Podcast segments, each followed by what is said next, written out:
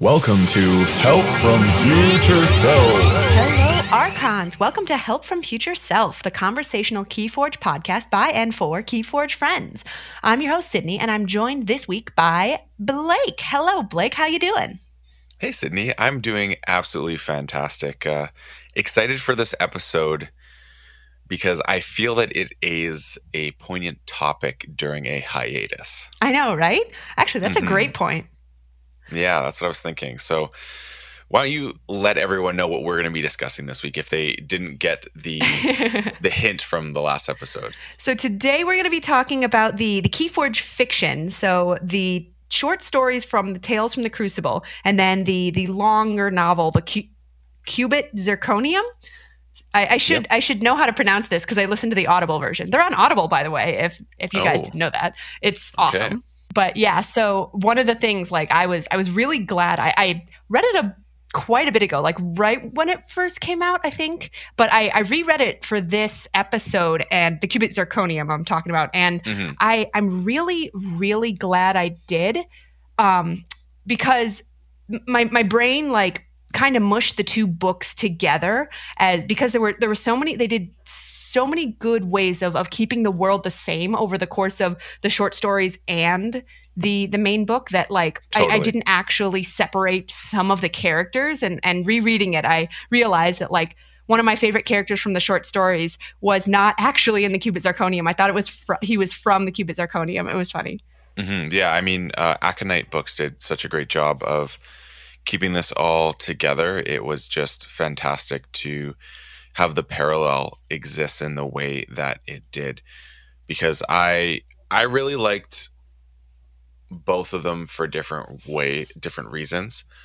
Um should we just get right into it and start having a little yeah. spiel? Yeah. So the the tales tales from the crucible is that that the mm-hmm. getting that right? Yeah, I I honestly haven't read that since we got the oh, kind oh, of yeah. early preview, Alex and I, and got to look at it. But I can easily speak on it because there was two stories that have stuck with me like so strongly since reading it. Ooh, which ones? I'm excited to hear. Okay, well, the very first short story I think is like the perfect introduction to having a sort of literature version of the game with a tale because I felt it really got me. Like after I read, I was like, "Oh my goodness, I want to go play Keyforge like right now." oh, totally. I couldn't agree more. I think. Yeah, and just to give a little insight, it's basically like an actual Archon battle, but you're of the perspective of one character being kind of caught up in this. And I'm not going to say more than that because that's all you need to know to understand. And, and no other story that exists in all of the literature is done like that. There's just that one. And I almost wish we could have like a novel that focuses on like an overarching story that follows that and like a journey. Like it was just such a cool vibe for what it feels like to be battling as an archon and you are representing that in the way you make decisions and do things and the cards and the different houses are at your disposal i just was like oh my goodness i'm totally blown away I almost uh, think it's kind of required reading because of like there yeah. are like one-off references to to archons and and the battles that are happening and the fact that the people in the world have to deal with the fact that that's just going on all the time. Yeah. And th- the fact that like I I don't think I would have grasped it like I obviously know Keyforge is a game where two people battle and so it makes sense that the characters are referencing it but the wonderful way it is narrated in that first story really helps me like get into the mood when it's when it's even just one or two sentences in uh, the Qubit Zirconium. Yeah, totally.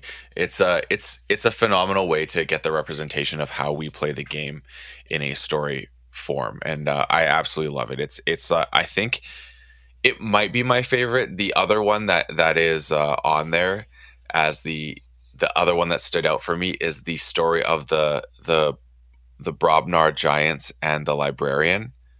Yes. Oh my god. Oh my so god, that is that so was, good absolutely my favorite. The Librarian's Duel. Yes. Oh my gosh. So, like, I read this before I had a daughter the first time.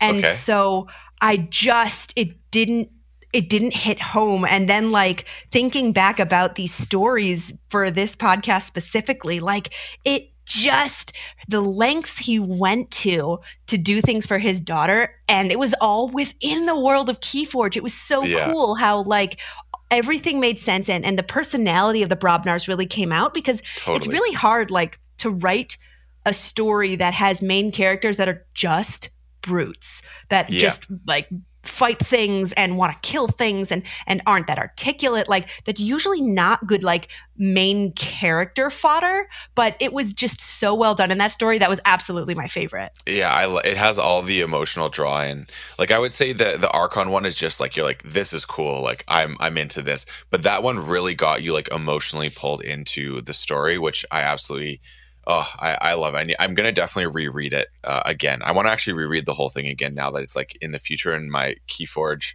I guess adventure is deeper down the rabbit hole but Totally. I I just love also the way that they they captured Brobnar because we don't have like a lot of dialogue or anything like that for Brobnar that much, but everything you have from seeing the art and all that, like we have such a strong visual representation of what Mhm. Brobnar is, but to have like a literary representation of it that was like completely on par with how my imagination like went with Brobnar was was just like it was mind-boggling. Like it was so great.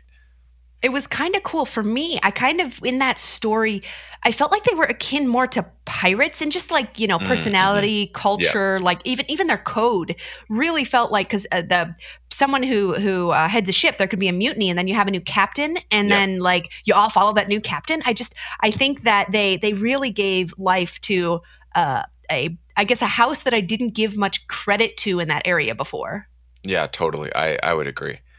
Was there any other story that stood out that you want to so i think there there were multiples on here that kind of they they centered around main characters that needed to find something or get something and and the the themes were really kind of cool that they they traveled across multiple stories but my, my Mhm. favorite one of those was to catch a thief the one right after the librarian Yeah. and I think it was just kind of cool that there was we we really just got to see a, a shadows thief in action and Mhm. and got a little bit more behind the scenes, but also it was just like the whole thing was very thematic and gave into the the world a little bit more too because all the places that she traveled to have to like get the information she got and then steal the thing that she tried to steal and all that jazz was really just yeah. it, I felt like I was there. Totally. Yeah. It was it was pretty cool. Yeah, I agree. That one was that one was a good one. It gave you that that other part of I guess things that we kind of have a visual representation of in cards, but you got to really get more details in a literary way, which is a Mhm. nice way to kind of bridge the game with having some literature together, which I, I found that was done extremely well in all fronts with this. Yeah, Uh, one of the things I, I like most about all of these stories is that they really let you feel that Amber is more than just a currency. Because in, in playing the game, it, it really just feels like a, a back and forth currency, and then you end up like like I'm air quoting here, but like buying a key when you have six at the beginning of your turn, you know? And so Mhm. in these stories, the the vast amount of ways that Amber was used and the importance of Amber to the people of this this well the crucible really f- you felt it with the way that these these characters and this world was written. And i think that actually that transitions really well uh, into the qubit zirconium because amber was something that was just so important to them. And on top of that the whole story was them was around them looking for something that that had a lot of meaning to them that that a lot of people wanted to use in different ways Yeah. so I, I feel like that could have been Amber, but they did a really good job making it not be Amber. Totally. And yeah, moving over to the Qubit Zirconium, uh, it's, I guess, it's the first novel of Keyforge, like a full length novel that was released. And it was presented in like a private investigator sort of duo, which I thought was really well done in the two characters. Like they had, they played off each other really well and they had interesting depth as oh, well oh yeah, that I I was like especially considering one of them's basically like what a robot or some sort of cyborg. yeah, as a robot, and then like a gaseous blob. Yeah. But and like the you, artwork is phenomenal for the cover. ama- like, yeah, right? I'm a huge Natalie Russo fan to begin with. Like uh, her art is always my favorite on the cards, and so getting a cover by her was just so awesome for this because it's it's just it's amazing to look at. Absolutely. And and I mean the the story just simply continued the wonderful job that they did really giving personality to to the whole world because Mhm. a lot of like you wouldn't think a gaseous blob and uh, a, a robot would have personality but No. something like the the detail that Plims really really likes dressing well and everywhere Plims goes there's lots of suits and like when um they were putting the badge pin on when they reached the Star Alliance, they put it through the buttonhole. So Yeah. like they didn't even want to make a hole in their in their suit. It was like it was really really well done and I could feel how important it was to Plims how they looked. Yeah, 100%. And then there's also the fact that I loved how there was such a strong Star Alliance aspect to this novel because when Tales of the Crucible came out, Star Alliance and Saurian weren't a thing really. They hadn't been Right. introduced into the game yet. So allowing that to be such a cornerstone of what's happening in the story, I thought was a really interesting choice to give some more insight into the Star Alliance, which I think most people love Star Alliance in some form or another. So it's uh it's uh giving the people what they want. I feel at the same time. Well, at least I'm biased in that regard because I absolutely love Star Alliance. So I mean, they this just gave it so much more Star Trek vibes. Like every Yeah, single totally. time you like you ran into a captain or you walked through one of them like the areas on their their ship slash like what they turned it into and and Mm-hmm. all of the ways they interacted with each other, the code, the um the uh, training, like it just I, I totally was in Star Trek in my mind the whole time. yeah, it's it's it's such a great way that they described everything and allowed you as the reader to kind of get pulled into the crucible and you really got a sense for the multiple like worlds and stuff that exist on the crucible in this where Mhm. where you got a taste for it in the tales because there were short stories but this you were you had a cohesive story where they were literally like you got a, an idea of the travel time to be suddenly you're in a completely different sector with a world that is being inhabited by these the species or this house type of thing Mhm. that you got to experience in a much different way than Tales of the Crucible gave you. And I and I just love that because it, it really gave you the scope of what the Crucible represented. And I thought that was so cool. Totally. I I do think though, like as a story, it it really it took a little while to get going for me simply because Same. I I like my mysteries like kind of kind of thick, kind of like dense and heavy. I really like like having to use my brain, and Mm, um, I I don't know how spoilery you want to get, but un, until something happened to a specific character that was unexpected, I really felt like everything was going their way, and ev- like they didn't Totally. have any challenges. They they were getting away with everything. So like being places they shouldn't be and uh getting information out of every single person they asked And It was convenient. It was quite yeah convenient. exactly Yeah. And you know so like yeah No, go ahead. Finish your thought. Sorry. I, I was just gonna say so so like it, it i'm glad that something happened to that character because that was really the jolt i needed to like get a little bit Mhm. more invested in the story itself Totally.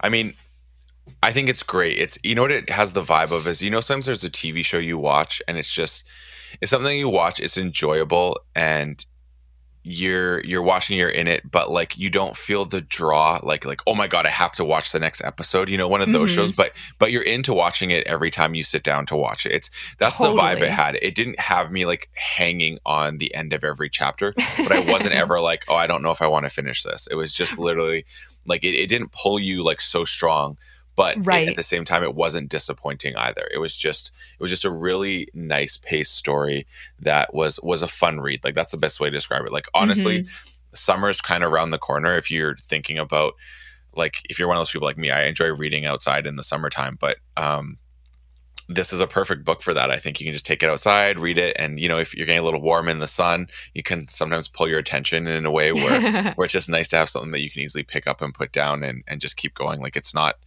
it's not too involved, but it's also not too simple at the same time. It's it's really Yeah. well done and it really feels like Keyforge. Like that's the thing. Like it feels like Keyforge. Like the the visuals and everything are really easy to pick up on because of that cue we have from the game. Yeah, one of the concepts I was super I was super interested in the fact that they kept reiterating over and over again is that you can't leave the crucible. Like everybody's Mhm. stuck there and it was it was an integral part of the plot, but they also just simply kept making note of that. And in my head, I was thinking like interesting ramifications for the game because if they are making it so obvious that you can't leave, then maybe like in 30 sets from now, like a, eh, a, an OG set will come back, you know, like we never have to lose hope that we're that right. the sets will will not come back because like it, they were so adamant by saying like you just can't leave the crucible once you're on it. Yeah, totally. I also thought it was kind of funny their like attempt at a, a, calendar and the and the insinuation that there were multiple types of calendars and the, like mm-hmm. they had different mm-hmm. measuring systems and different counting systems and um, even the communication like the the fact that they some some of the characters creatures some of the beings I guess like communicated by pheromones all the way up to like oh, noises yes. and sounds and not everything was audible so I just they they really the the extensiveness of this world really just it was the whole reason I kept turning the page. Here's my question for you: When when that that was kind of being said, were you kind of like, "Oh, I wonder what that house will be like"? Trying to imagine like yes! the future. Yeah, that's the same with me. All right, I I must be super super dense. Should we know what house Wibble is? Like, I I, I obviously think that Plims is is Logos, but Wibble, like, I, I can't. I thought could be logos as well. That was my thought. Just because oh. of the fact that oh. I've like you see some things like they do experiments and things like that, and I was wondering like I feel like I've seen the character something looking similar to that in logos. So that was that was my thought, but it could be something we have no idea about at the same time. yeah, and I guess at one point in time, Wibble does what like was able to actually charge Plims like minutely, yeah. and so I feel. But um, one thing that actually bugged me, like kind of kind of a lot but only in in different points where their their moral code didn't really seem befitting of of seasoned investigators seasoned detectives yeah. because mm-hmm. there were there were times where like they they didn't want to take advantage of people in a situation that that to me didn't even feel like taking advantage of let alone like wouldn't detectives do everything they could. Like they simply didn't want to ask people things. They didn't want to overhear things. They they really didn't use their abilities to the fullest and I really I, that kind of took me out of the book for a little bit. Like it wasn't a, a drawback as much as it was just a question. It was mark. a yeah. I, I hear you. I, I felt like it felt really unnecessary and it was almost like I don't know if it was a a decision by the author to prevent like like a choice that you could easily just say they're doing this and it would yield the results. And so therefore but it it, it didn't really add up either. Like it, it felt a little off in the story it's like why does this exist? It was it was almost frustrating you know like you're like you're like why? Like that this uh-huh. doesn't make sense. Like there's no repercussions for you doing this right. other than like and and if like any other faction would do it if they had exactly. the opportunity. So like why are you doing this? Like like what is the actual reason? Because it's just being a moral code. It, it felt very I, I, guess I needed more of a development to to know the reasoning that existed maybe to have that code because it was more mm-hmm. just a stated fact like this is our right. code and and so it didn't have any like i wasn't emotionally drawn into that being a thing they respected let's just say that good point yeah had it been something like we we knew why or the backstory they they did a they made an interesting choice to specifically hide the backstories there was like a throw off sentence where where I think it was Wibble thinking that like neither Wibble or nor Plims had like ever shared their backstory before, and they they never asked each other about it. So they, I think that was kind of like a well, we're not going to tell you, reader. It was a cop out sort of thing. Yeah, yeah. yeah I, I, was. Yeah, I didn't like. There was little moments like that where they decide just to not get into it. And I wasn't super keen on that aspect. It's like I kind of want to know a little bit more. These are two interesting characters that right? we know nothing about, and for the sake of telling, I guess, a story and moving it forward, we're just not going to get some background information, even though this is the first iteration of this. Mm-hmm. Uh, these two characters, uh, it just I don't know if I want to use the word lazy, but it just was it, was kind of convenient, is all. Mm-hmm. Yeah, um, and then I guess to to to wrap up the book, I think they they kind of had like a Lord of the Rings number of endings. I feel like you know how yeah. when you're watching it and you have like half an hour left in the movie, and you're like, but they literally just threw the ring in the fire. What else could they possibly do for half an hour? Yeah, yeah, yeah. but uh, I, I, think that it was it was fun wrapping up literally every single loose end they had, and at the end, the like literal like last scene was them uh, getting a new uh, getting a new job. So I, I have hope. I have hope for totally. the future of Wibble and Plims. Yeah, and you know what? Sometimes when you have something like this, the very first book sometimes is a little bit more.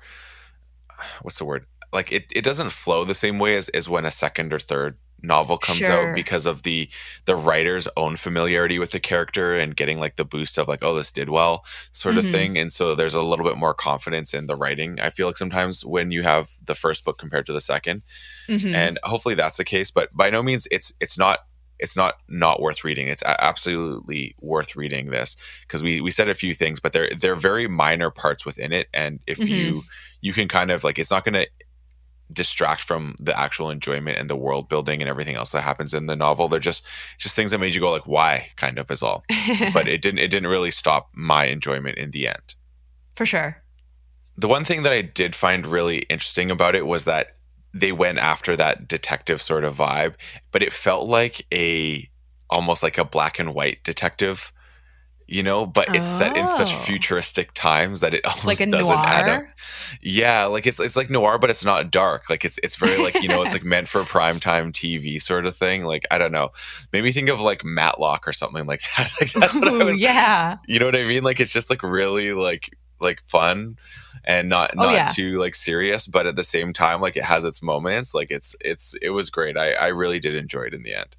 I, I, feel like I have to give props to Wibble being like 100% positive. I, mm-hmm. I, I personally like I'm I'm Wibble. Like I I can't even like I don't see the negative in things until they slap me in the face, and I'm always looking for like curious things. And I think it was just it was super cool. But like that kind of personality as a detective, there was nothing could be dark. Mm-hmm.